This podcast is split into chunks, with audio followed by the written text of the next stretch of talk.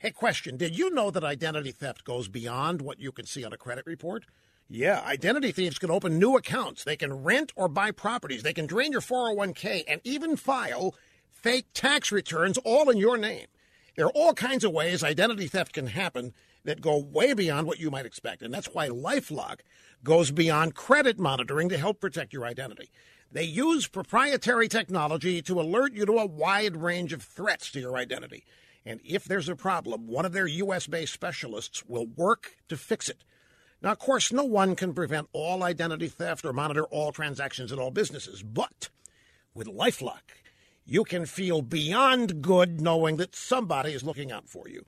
The number to call 800 440 4833 or visit lifelock.com now and use promo code RUSH. That's RUSH. And that'll get you 10% off on your membership. Lifelock 800 440 4833, promo code RUSH. Guy named Paul Feiner is the town supervisor, Greensburg, New York, a Westchester County suburb. He says he has an idea how to boost tourism and honor one of Westchester's most famous residents. Feiner wants to create the almost presidential museum library to recognize the contributions of Hillary Clinton. The library would also highlight four other presidential candidates who lost the electoral vote while winning the popular vote. Now, even though Feiner's a Democrat, he says he's not looking for a government handout. He wants the almost presidential museum library to be privately funded. He's asking for a different kind of donation.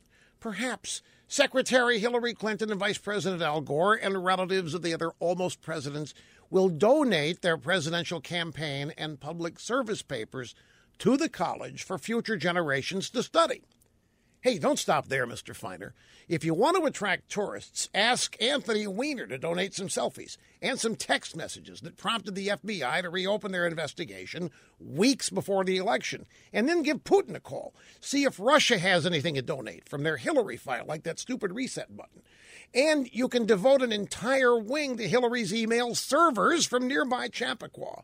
Show her wiping them down with a cloth the almost presidential museum library for losers. Clinton and Gore. What a stroke of genius. I might even give him a dime.